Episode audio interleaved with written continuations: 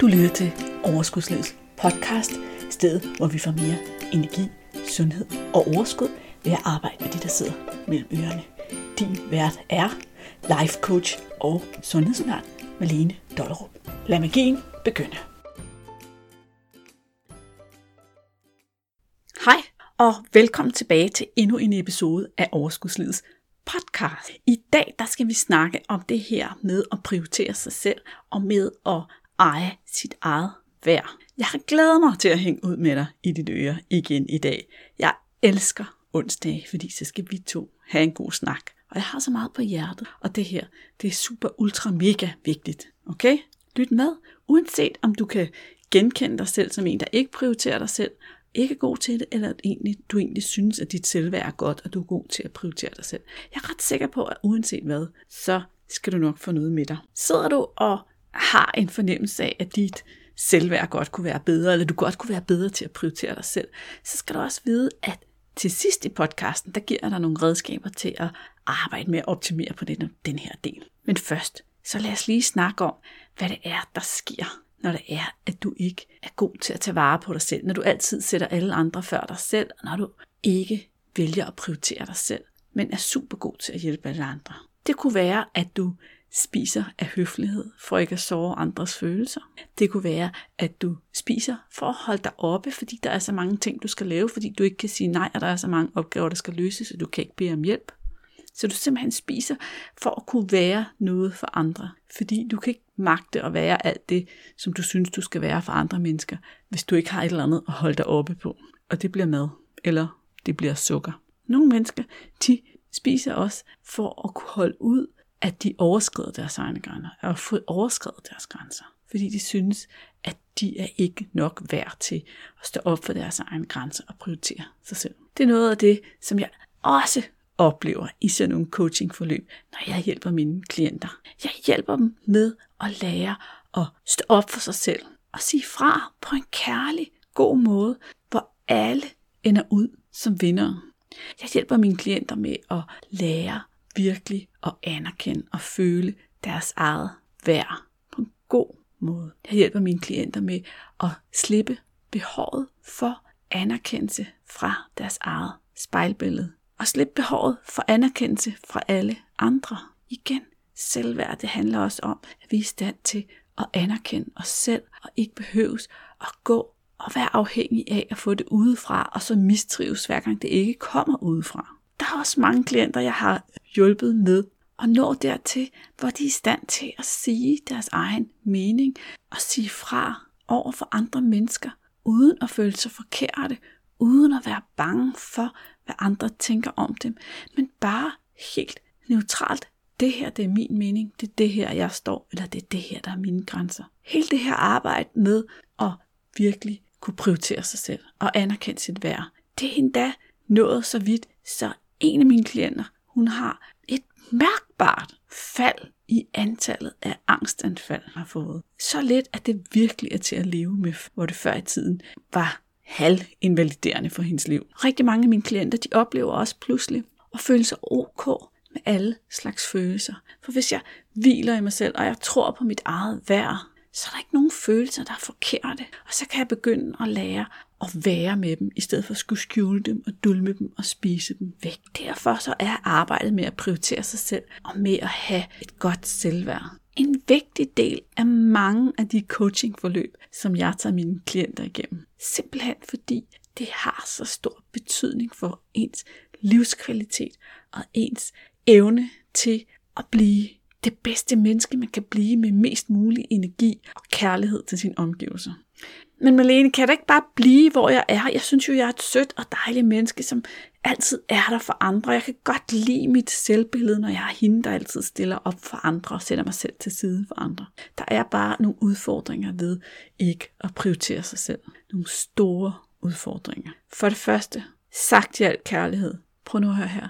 Hvis du ikke formår at sætte dig selv først, så er der ingen i hele verden til at gøre det. Der er jo ikke nogen andre, der vågner op og tænker, jeg vil sætte et andet menneske før mig selv. Hende deres velvære og velbefindende. Det er det vigtigste i min verden. Og selv hvis det gør, så er det jo en mærkelig ubalance, at vi deler ansvaret ud på nogle andre, i stedet for at have ansvaret hjemme hos os selv. Jeg sørger for, at jeg har det godt, du sørger for, at du har det godt. Vi arbejder sammen om, at vi alle sammen har det godt. En anden ting, der er med at prioritere andre mennesker før en selv, det er, at du altid betaler prisen. Du betaler altid prisen, fordi det er dig, der skal give afkald på et eller andet.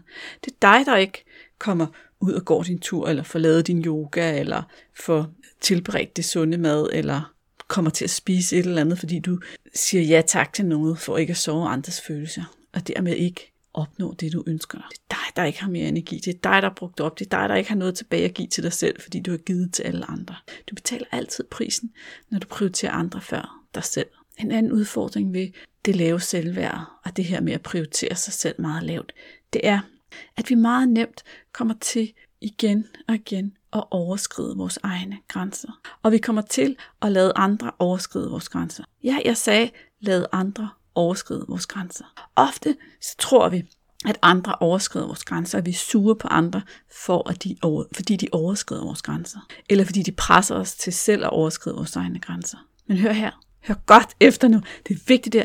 Det er ikke andres ansvar at kende dine grænser. Det er ikke andres ansvar at sørge for, at dine grænser bliver overholdt og anerkendt. Det er dit ansvar. Kun dit. Men det, der sker, når vi prioriterer andre, og lader dem overskride vores grænser, eller overskrider vores egne grænser for at prioritere dem, det er egentlig også, at vi bliver sure og frustrerede og ulykkelige over de andre mennesker, der gør det her, der ender med at overskride vores grænser. Fordi vi synes, vi gør så meget for dem, så hvordan kan de ikke respektere os i vores grænser? Det er noget værd råd. Det er virkelig noget værd råd, det her. En anden udfordring ved det her, med det lave selvværd og med ikke at ville prioritere sig selv, det er, at det tvinger dig til at gemme dine følelser.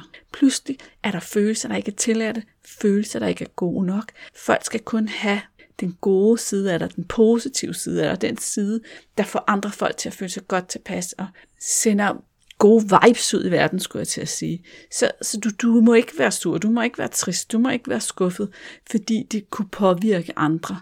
Og derfor går du rundt og lader, som om du altid er glad. Og lad ingen andre se den anden side af dig. Og hvad skal du gøre med alle de følelser, som ingen andre må se? Dem skal du gemme væk. Dem skal du undertrykke. Og på et eller andet tidspunkt bliver det så meget, så du dulmer dem. Måske du dulmer dem med mad, med alkohol, med alt muligt andet. Fordi de jo ikke tilladte i den verden, hvor du skal fremstå som en, som altid er bedst muligt til rådighed for andre mennesker. Jeg har allerede været lidt inde på det, men en anden udfordring er jo også, når du ikke prioriterer dig selv, og når dit selvværd er i bund, at du ikke får passet den mad og den motion, der er god for dig.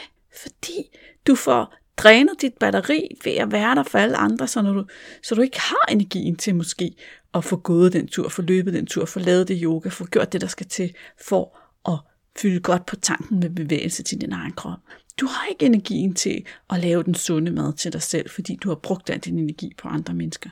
Du kan måske ikke sige nej tak, når andre har gjort sig umage med noget, med at lave noget mad eller noget lækkert, som du ved egentlig ikke vil være særlig godt for din krop at spise lige nu, så du spiser det alligevel af hensyn til andre mennesker. Listen stopper ikke her. Der er flere udfordringer ved ikke at prioritere sig selv. Og nu, nu bliver det hårdt, venner. For i virkeligheden, så er det sværere at opleve kærligheden, når vi ikke prioriterer os selv.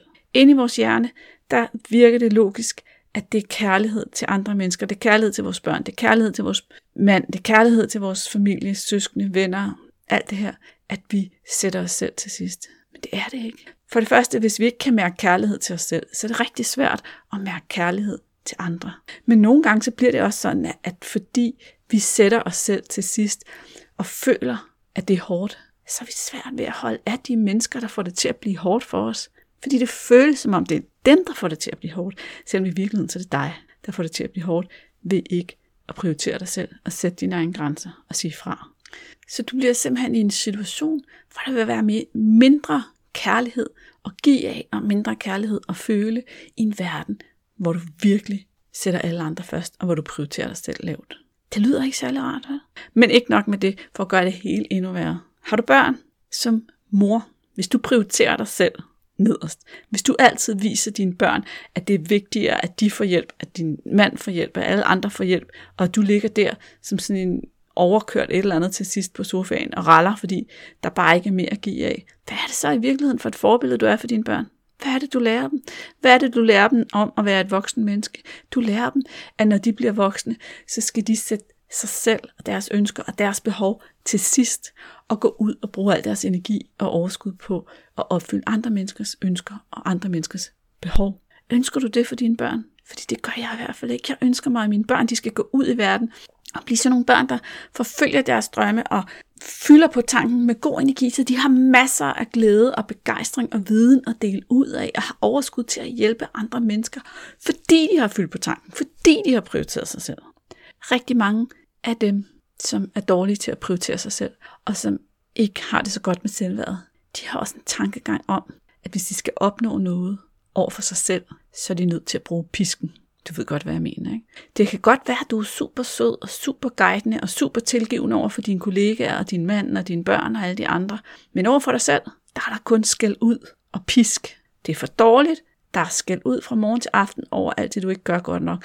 Over hver eneste småkage, over hver eneste stykke kage og slik og alt muligt andet, der er hældt ned. Over alle de aktive ting, der ikke er lavet. Kritik, kritik, kritik, pisk, pisk, pisk. Og du tror, at det er den eneste måde til at holde dig bare nogenlunde på sporet.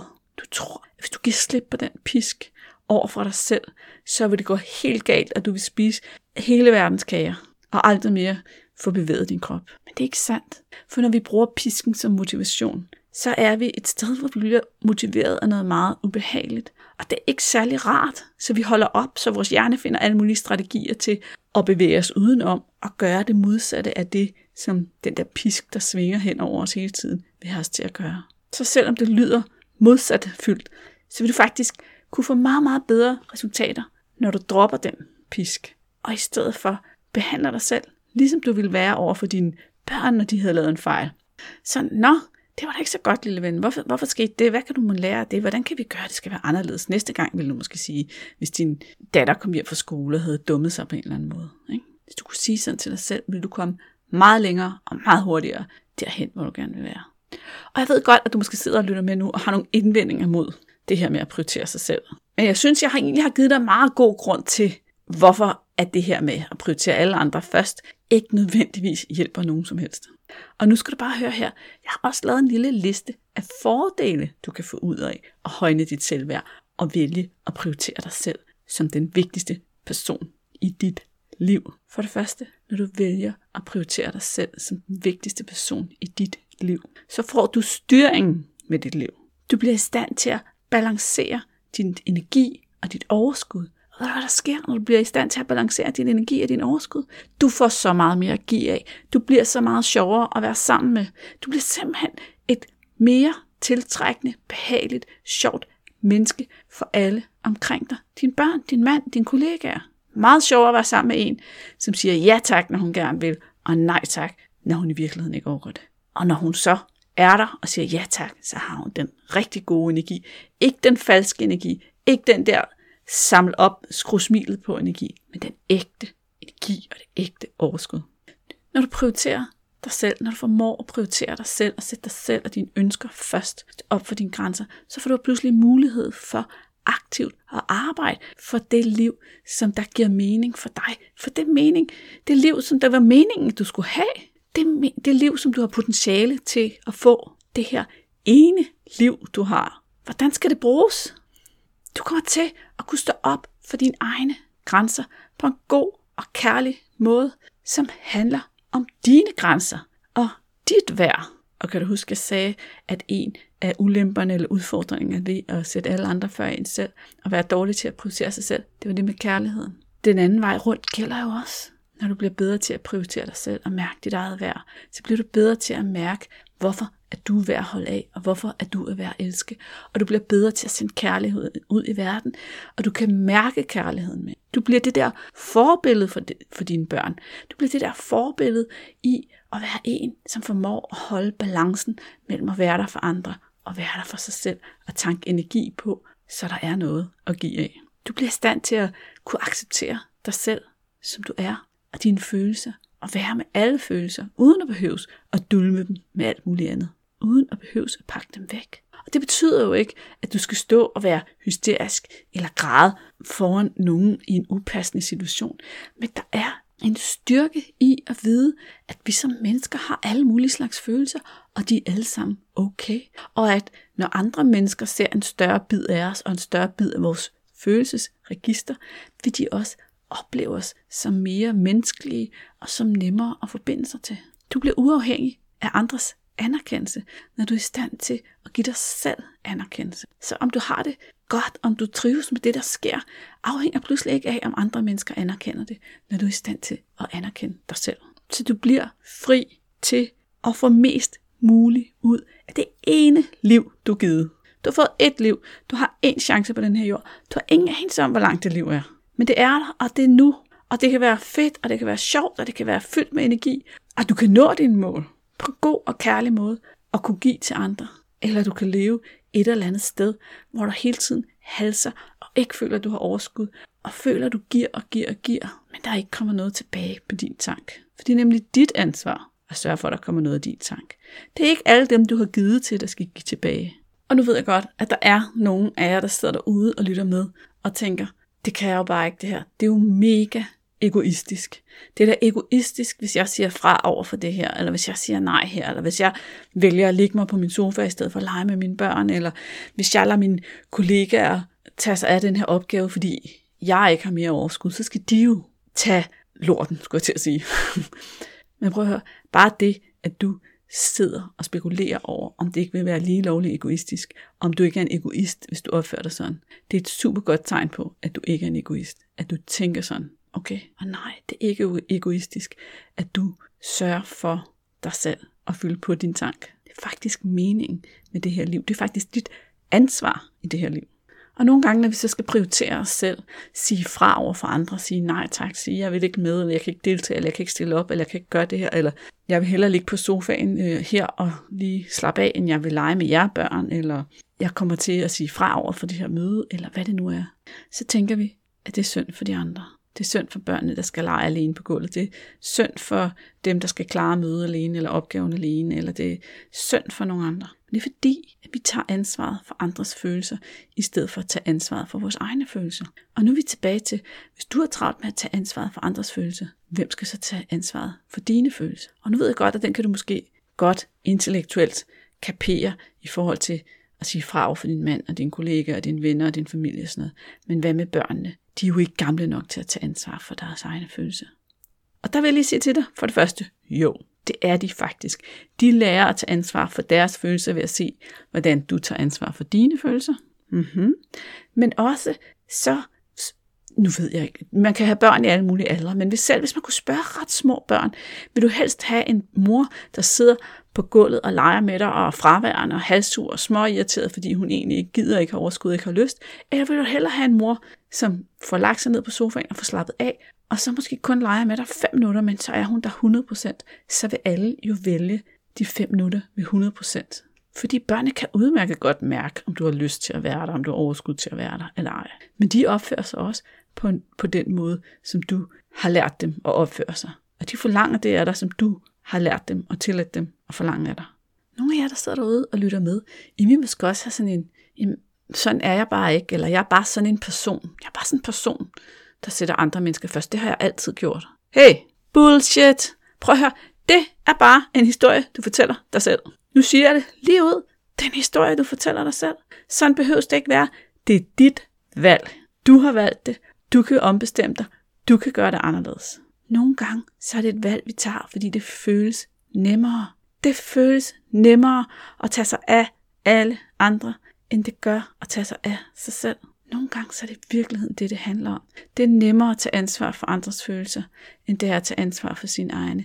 Det er nemmere at se, at din kollega har brug for aflastning, end at mærke ind og stå op for, at du selv har brug for aflastning. Det er nemmere at se, at din mand er stresset og presset og ikke har overskud til at gøre noget, end at anerkende og vedkende dig, at du selv ikke har mere at give af. Kan du se, hvad jeg mener? Det er nemmere. Det føles nemmere. Lige i situationen er det meget nemmere at forholde sig til andre menneskers problemer og andre menneskers følelser, end det er at forholde dig til din egen. Jeg har sådan lige lyst til at give dig et eksempel på det.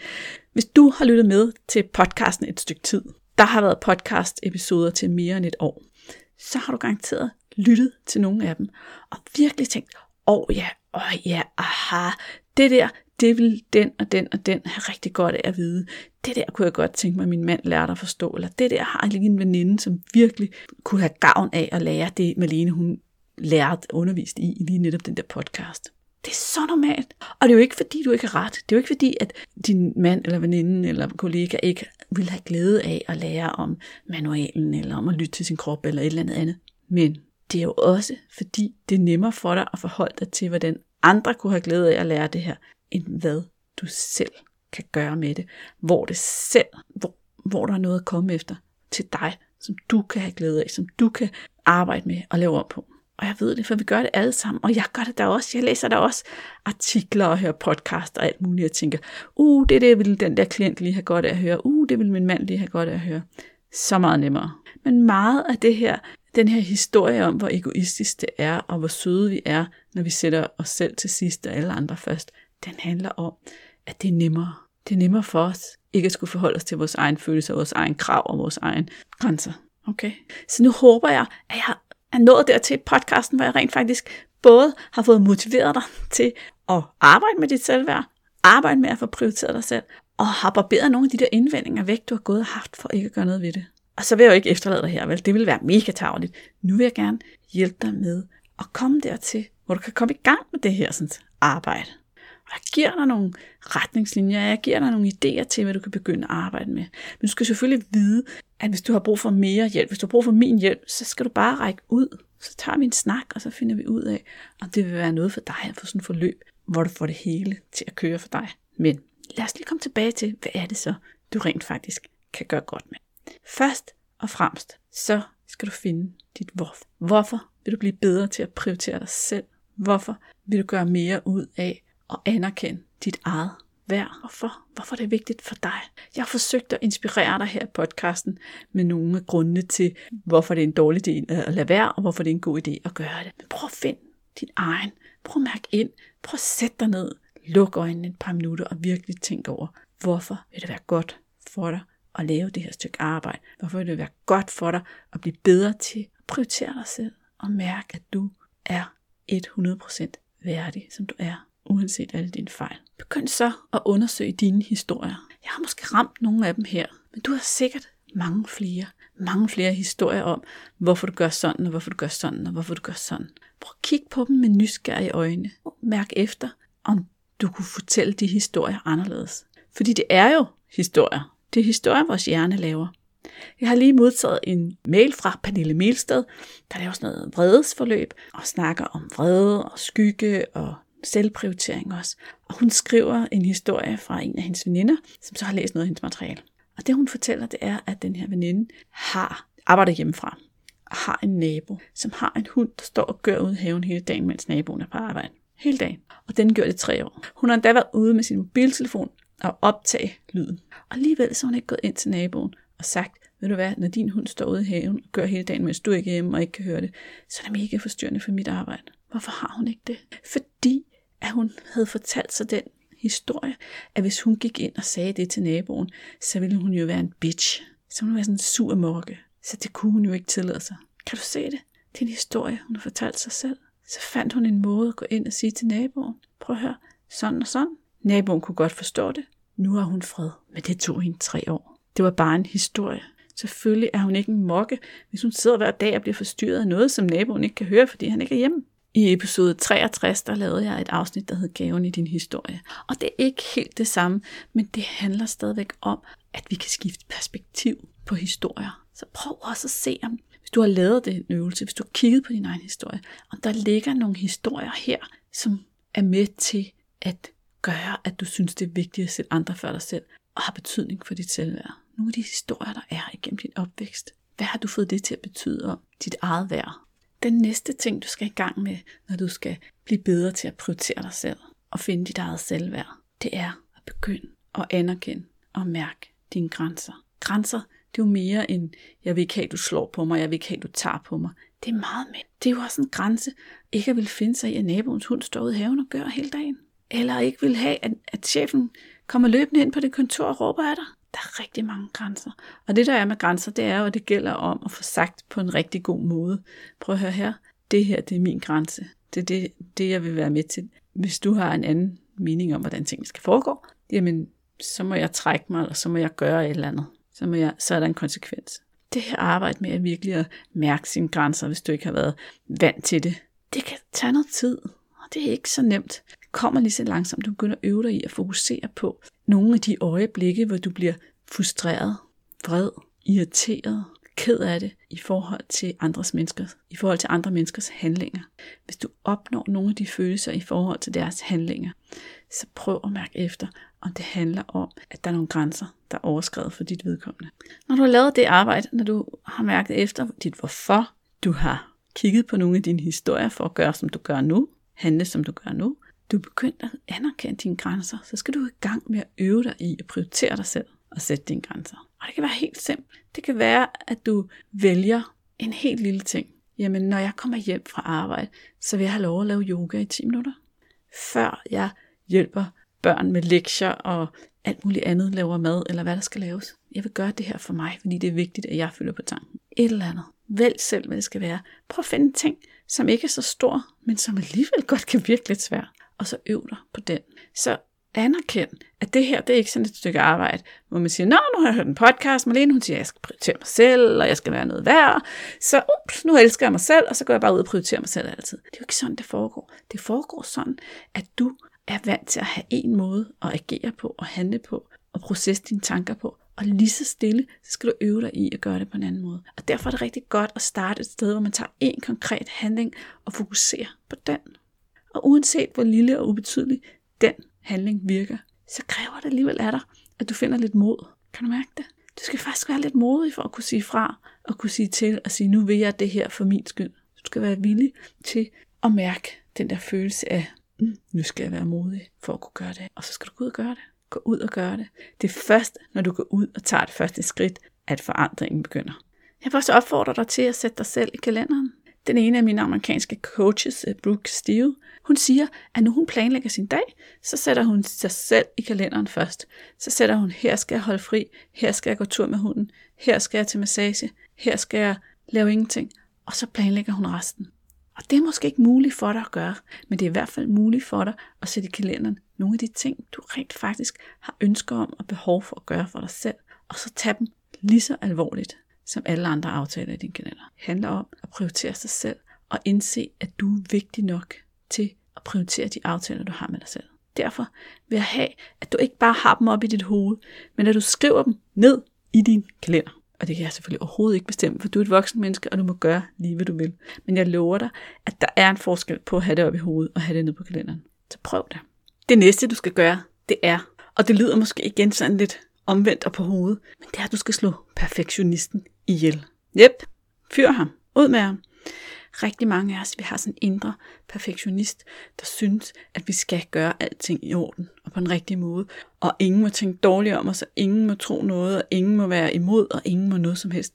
Og den her perfektionist, den forhindrer os i at stå op for os selv, og prioritere os selv, og være der for os selv. Fordi i virkeligheden, så er den her, sådan, det her ønske om at være perfekt og gøre det perfektionistisk, et udtryk for, at du er bange for at gøre noget forkert. Du er bange for, at andre mennesker skal tænke dårligt om dig. Det er jo også derfor, det er så svært at prioritere sig selv. Tænk nu, hvis andre tænker dårligt om dig. Så derfor så går vi alle sammen rundt og prøver på at være perfekte. Og prioritere ikke os selv, prioritere alle andre. Og lad være at sige vores mening, og lad være at sætte vores grænser. Tænk nu, hvis vi satte en grænse, og nogen synes, at vi var en hysterisk kælling. Eller tænkte noget dårligt om os. Når jeg har den her snak med mine klienter, så plejer jeg altid at spørge dem, om de har en eneste ven, eller kender et eneste menneske, som de kan lide at være sammen med, som der er perfekte. Og nu kan du jo lige svare ind i dit eget hoved, men jeg har aldrig hørt andre svar end nej. Jeg kender ikke nogen, der er perfekte. Så snakker vi lidt om, hvordan synes du selv, det ville være at være sammen med et menneske, som altid var perfekt, aldrig lavede nogen fejl, aldrig sagde noget forkert. Og de fleste, de kan faktisk godt sætte sig ind i, at det ville være utrolig anstrengende at være i nærheden af sådan en person. Og de ikke har lyst til at være i nærheden af sådan en person. Så hvorfor er det, at du prøver at være sådan en person? Du er faktisk meget mere elskelig og meget sjovere at være sammen med, når du ikke er perfekt. Når du tør vise alle sider af dig selv. Når du tør sige noget, og andre har en anden mening. Når du tør lave en fejl, når du tør jogge i spinaten, og kan grine af dig selv, fordi, nå ja, du er jo ikke perfekt. Så super vigtigt. Vi tror, at perfektionismen er sådan en ting, vi kan prale af, og i virkeligheden så det er en ting, vi dækker os ind under, for ikke at andre mennesker skal tænke dårligt om os, for at være sikker på, at vi ikke laver en eneste fejl, som nogen kan tænke noget dårligt om. Gå ud og lav nogle fejl. Du kommer også til at lave nogle fejl, når du skal prioritere dig selv, når du skal sige, når du skal stå op for dine grænser, når du skal sige, nu har jeg valgt at prioritere mig selv, og det er vigtigere for mig at gøre det her end det her. Og nej, jeg bærer ikke kage til det her møde, eller jeg stiller slet ikke op til det her møde. Jeg kommer ikke her. Jeg er nødt til at tage mig af mig selv og putte strøm på batteriet. Og nogle gange så får du sagt det forkert. Og nogle gange så er der nogen, der misforstår dig. Nogle gange får du det sagt helt rigtigt, og du bliver stadig misforstået. Så bare giv slip på det. Tro på, at du gør det bedste, du kan. For der er faktisk en sandhed, at alle mennesker gør det bedste, de kan med de ressourcer, de har. Nu har jeg givet dig sådan en lang liste, både af grunde til, at det er en udfordring ikke at kunne prioritere sig selv og have et lavt selvværd. Hvorfor det er så stor en fordel, og hvorfor det kan hjælpe dig så meget at arbejde på at blive bedre til at prioritere dig selv og have et bedre selvværd. Hvordan det kan hjælpe dig til at nå i mål og være mere kærlighed, være mere for andre mennesker, og samtidig blive gladere for dig selv og få noget mere frihed. Jeg har også foreslået dig et sted, du kan begynde. Hvis du tænker, jeg har brug for mere hjælp, jeg vil gerne hjælpes, så skal du vide, at jeg kan hjælpe dig. Du er meget velkommen til at ansøge om at få en afklaringssession med mig. Så var vi lige på telefonen sammen os to, og så snakker vi lige om, hvor er det skoen trykker for dig? Hvad er det, du er udfordret på? Det kan være, at du kan fortælle mig nogle af de ting, du kunne ikke genkende til i den her podcast-episode, eller nogle af de andre podcast-episoder. Og så er der garanteret også nogen, hvor du har sagt, det her det er slet ikke mig. Og så kan vi tage den derfra, og så kan vi finde ud af, hvad er der egentlig, der står i vejen for dig? Hvad skal dit næste step må være, og kan jeg hjælpe dig? Jeg vil elske at tale med dig, hvis du er klar til at gøre noget, prioritere dig selv, og indse, at du er vigtig nok til at prioritere, og at du er villig til at indse, at når du prioriterer dig selv, og det kan også være, at du skal prioritere dig selv højt nok til at få hjælp. Når du prioriterer dig selv højt nok til at få hjælp, så er det også en gave til alle omkring dig. Din mand, dine børn, din familie, dine venner, dine kollegaer får også en gave ud af det, fordi du bliver sjovere at være sammen med. Så igen, vi kan få det til at blive egoistisk ind i vores hoved, at vi måske investerer i at få noget hjælp og blive bedre til nogle ting. Men det er det ikke. Det er en gave til alle, og du er vigtig nok til at prioritere. Fordi du har kun det her ene liv på den her jord, og det er din opgave at få det bedste ud af det. Inden jeg slutter helt af, så vil jeg også give dig et par podcast-anbefalinger. Hvis du ikke er igennem alle afsnittene nu, og der er jo mange, så jeg går ud fra, det er i hvert fald ikke alle sammen, så er der et par anbefalinger til, hvad jeg vil foreslå dig også at lytte til, som ligger godt i tråd med det, som jeg har undervist og fortalt om i dag. Episode 56 hedder Vægt, livskvalitet og selvværd, og angriber emnet, som vi har snakket om i dag, fra en anden vinkel. Det synes jeg bestemt, du skal høre på. Episode 50 hedder noget så provokerende som ukritisk over for egne undskyldning. Og i den podcast, der taler jeg om nogle af de her historier, vi kan fortælle os selv, som virker som den eneste sandhed, men som samtidig spænder ben, fordi de er tilladende tanker og undskyldninger. Og hvordan du kan lære at blive bedre til at vurdere, om det er en valid undskyldning, en valid grund, eller en undskyldning, en historie, som du med fordel kan ændre på. Episode 48 hedder Andre menneskers meninger, og den giver endnu en vinkel på det her med at være bekymret om, hvad er det andre tænker om mig, og prøve at indrette sig efter, og få andre mennesker til at tænke de rigtige ting om en selv, i stedet for at prioritere sig selv. Episode 33, ansvar for egne følelser, det har jeg også talt en lille smule om i dag. Jeg har prikket lidt til det her med, at vi nogle gange giver ansvaret for vores følelser fra os ved at prioritere andre og sætte os selv bagerst, og så er der ingen til at tage ansvar for vores følelser. Men du får det uddybet i episode 33. Og måske så skal du simpelthen starte med den her episode. Der er en episode, der hedder Gud inde, du har tilladelse. Den har nummer 28. Det er en lidt anderledes episode, for jeg underviser faktisk ikke. Jeg læser op af en form for manifest, som taler ind til det her med, at du er værdig, 100% værdig til at være dig og gøre det, som føles rigtigt for dig. Den kan alle have glæde af at høre mindst et par gange. Og som rosinen i pølseenden vil jeg anbefale en podcast episode, jeg har også snakket om et par gange før, nemlig helt tilbage til episode 3, der hedder det svære nej tak, der handler om det her med, at det nogle gange er svært at sige nej tak, fordi vi er bange for at såre andre menneskers følelser, så vi rent faktisk overskrider vores egne grænser, igen tilbage til grænser, selvprioritet og selvværd, fordi vi synes, det er så farligt at sige nej tak, eller har så svært ved det. Det får du også nogle redskaber til i episode 3. Det var anbefalingerne. Husk, hvis du har lyst til den her snak, jeg tilbyder dig, hvis du vil have min hjælp, så ansøg på overskudslivet.dk-ansøg, så hopper vi på telefonen på et tidspunkt, hvor det passer dig og får en god snak. Nu må have det noget så godt, indtil jeg er tilbage i dit øre om en uge. Hej hej. Hey, inden du løber, glem ikke at abonnere på podcasten, så du ikke går glip af en eneste episode. Og skulle du have fingre i den gratis videotræningsserie Vægtab med din hjerne, så smut ind på overskudslivet.dk-videoserie, så lander den første video i din indbakke i dag.